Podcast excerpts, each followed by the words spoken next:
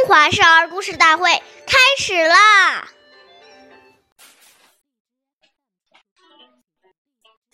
出必告，反必面，居有常，业无变。那这段小古文是什么意思呢？出门要告诉父母一声，回来也要通报一声，以免父母挂念。岁月易流逝。故事永流传。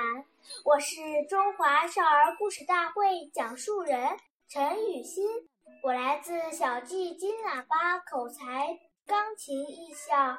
今天给大家讲的故事是《聂政养母》第四集。聂政是战国时期的一位大侠士，很孝顺自己的母亲。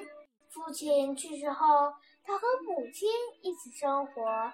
聂政因为是一个有名的侠士，所以常有人请他出门行侠仗义、打抱不平。但是为了不让母亲担心，所以遇到危险的事，聂政总是刻意回避。一次，一位朋友要他替自己办一件事情，聂政告诉那人说：“现在有母亲在。”能出去，以后再说吧。几年后，聂政的母亲去世了，聂政离开了家，替朋友行侠仗义。这次山门后，因为再无牵挂，聂政再也没有回来，他最终死在了外地。下面有请故事大会导师王老师为我们解析这段小故事，掌声有请。好，听众朋友，大家好，我是王老师。我们把刚才这段故事给大家解读一下。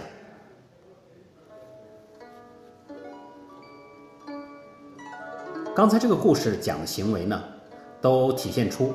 一个孝子心里常常存着父母，因为心里存着父母，所以他必然就会出必告，反必面。如果心里面把父母忘了，很可能这些细节他也就忽略了。我们要体会到，他主要告诉我们，对父母要常常惦记在心，常常有。安慰父母，让父母安心的这个意念。好，感谢大家的收听，下期节目我们再会，我是王老师。